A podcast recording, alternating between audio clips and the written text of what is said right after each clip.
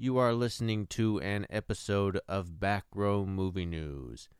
The podcast name and scope has changed. It is now the Broken Record Podcast, uh, but you can still enjoy the past episodes of Back Row Movie News on this feed. Make sure you follow uh, the Broken Record Podcast or Podcast Broken Record, depends on what social media site, on Twitter, Instagram, and Facebook for updates on future episodes.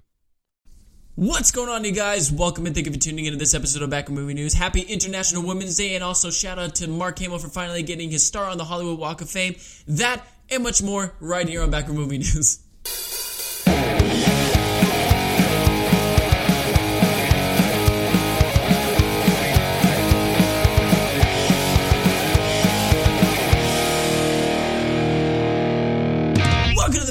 to the best seat in the house, everybody. I'm Casey Sampson. And I'm Chase Cooper. How you doing today, Chase? I'm doing pretty well today. It doesn't matter how you're doing. How are you guys doing out there? I'm just kidding. I care for you. Do you, Yeah. do you want to read us into the first piece of news? I guess. Not really, but some bittersweet news here. John Williams, the man, the myth, the legend that was composed all the, the scores for the Skywalker saga. is going to return for episode 9. That's going to be his last one. So, Casey, how do you feel about uh, John Williams retiring from Star Wars? Uh, if he wants to go out and do like other things, you know, like separate himself from Star Wars, I understand. But at the same time, dude, you, you just, just he's an old guy, you know, like so he probably just wants to live his life a little bit. But at least thank you for finishing out the new trilogy, and thank you for all the work that you've done for Star Wars and ET and everything else because you are an iconic composer. We love you. what he said. I, I love John Williams' scores, Star Wars, Indiana Jones, etc., etc. It's gonna suck to see him And leave. et cetera. Yeah, and etc. It's gonna suck to leave him, see him leave Star Wars, but you know, hopefully on to even greener pastures. Into Okay. the DCU, Suicide Squad two. Uh, the film is definitely set to film this October, while Wonder Woman is actually confirmed to start shooting on May 28th. How do you feel about the uh, production dates for these films? Um, I'm a little, you know, I'm a little apprehensive about like when they're pushing out like all these new, like, well, they're saying they're gonna be doing like all these new movies when everything basically in the DCU just relies on Aquaman right now if it's gonna be good or not. I heard that it's positive, it's been positively help. Uh, there's been positive reactions so far. Thank you, sir. What was I saying? Uh, everything's riding on Aquaman right now. There's positive reactions so far, but you know, if that doesn't turn out, then you know we'll see. We'll see how it goes. Yeah. I gotta tell you, I guess it's nice to see Wonder Woman two already start going, and Suicide Squad. I guess I'm glad that it's actually on the schedule because I think I hope it's gonna be better than the first. For some reason, I'm interested to see you know the sequel. So I mean, it's good to see that it's for now it's actually on schedule. But we know how their announcements go. Yeah. Oh no. Speaking of DCU announcements, though. Yeah, uh, the Green Lantern Corps. Uh, Warner Brothers is ready to hand this uh, Green Lantern Corps buddy cop movie over to Christopher McQuarrie. Uh, McQuarrie is best known for his work in the uh, Mission Impossible franchise. I guess late last year, Rupert Wyatt from Rise of the Planet of the Apes, he was the choice to direct the movie, but you know, fuck that guy apparently. Jason, how do you feel about the buddy cop movie? And I guess McQuarrie, I don't know if he knows his work. Um, well. I'm excited to hear, uh, just well, yeah, to hear this, and I'm excited to see that uh, Green Lantern that they're actually going to be doing something in DC. But like I said, I don't know about like them talking about all these new movies because it's all relying on Aquaman right now. Um, but if they do do this, a buddy cop movie between Hal Jordan and John Stewart, it's freaking amazing. I do want Armie Hammer as um, Hal Jordan. I just said it, and then uh, Jon Schnepp. Uh, from Collider, amazing guy. He threw out the idea for John Boyega uh, to be John Stewart, and I and I pretty much like it. They got the same first name. How are you feeling about that? Uh, about that specifically, I mean, that's pretty cool. I mean, I don't know. I sort of see Channing Tatum and Hal Jordan. Maybe, I mean, he. I think he's a little, maybe a little older than they want to go this time. Our, But our Idris- Armie Hammer. No, Idris Elba for uh, Oh. John Stewart. I just, I like him a lot. I want him to be successful. it sounds good. Yeah. We'll see if it ever comes to fruition. Yeah. What's next, Chase? Uh, another reboot, Logan's Run. It's, uh, I guess, a classic campy sci-fi's '80s movie. Sequel to sci-fi Logan 80s. Lucky. Yeah, there we go. Just kidding. Uh, it's gearing up for production. Uh, the writer from The Hunger Games Mockingjay, Peter Craig, is going to write the script for Simon Kinberg. And do you feel anything about Logan's Run reboot? Uh, not so much. I'm not really interested in this. Are you? Are you interested?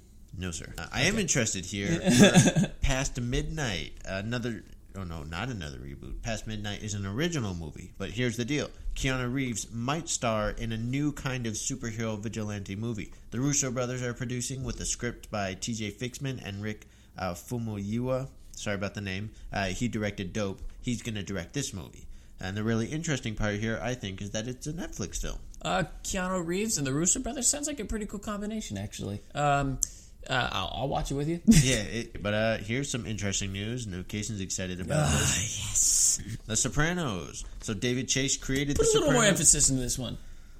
The Sopranos. David Chase created The Sopranos, and he's back to produce and develop a new prequel film. Chase wrote it with uh, Lawrence uh, Konner, who also wrote on the show, and New Line Cinema, you know, in Warner Brothers, is going to house this production. Details are sparse, but it is said that we might see Tony Soprano's mother and father, uh, Giovanni Johnny Boy, and Livia.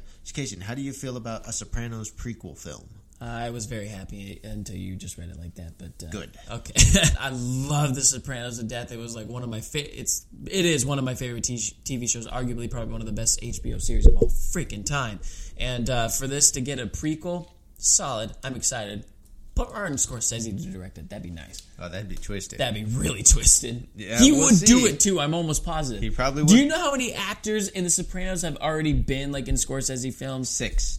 No, but yeah, it would be a match made in heaven. Who knows if he has the schedule, but we'll see. Speaking of Scorsese, Yeah, The Irishman. Uh, this movie's been a long time in the making. Uh, Scorsese finished shooting with the movie, which is his most expensive ever.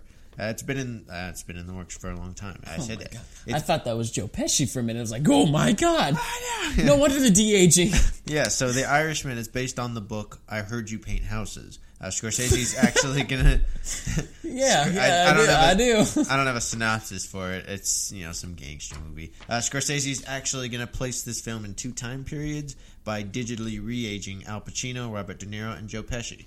So it's a, it's a next Netflix film, so you should be able to stream it or catch it in theaters for a couple weeks. Yeah. Late next year, I assume. One, the process of de aging is going to take a while, but he's also one that edits the fuck out of it for like a year or something. Sure. But how do you feel about The Irishman, Kaysen? For this, dude, I am gonna try my best to go see it in the theaters. Uh, I love Martin Scorsese's films so much, and I love gangster movies very, very much, and I'm really excited. And it's nice to see Robert De Niro and Joe Pesci on the same screen again. Haven't seen that since Casino, I don't think. It's been a while. Yeah. Yeah, this should be interesting. Uh, I hope the uh, re aging process looks uh, real enough, or, you know, they don't really abuse it. 'Cause- Yeah. But still, this this should be a good movie. Just saying, I don't know if Goodfellas or Casino, which one came out first, but you know what I'm saying. It's been a while. It has been a while. Is that the last piece of news? That's all. What a great way to wrap up this episode of Back Row Movie News. Guys, please give this video a like and subscribe to our channel because we really appreciate your support. And drop a comment below because we'd love to hear from you, whether it be anything that we talked about today, hopefully The Irishman, or anything that you'd like to bring into the discussion. You can also follow us on Instagram, Facebook, and Twitter at BackRowOfficial and follow those pages for notifications of upcoming videos coming to you guys. We love you all. We hope you have a great weekend, a great day, whatever. And we love you all. See you next time. And we love you all. Yes. Bye.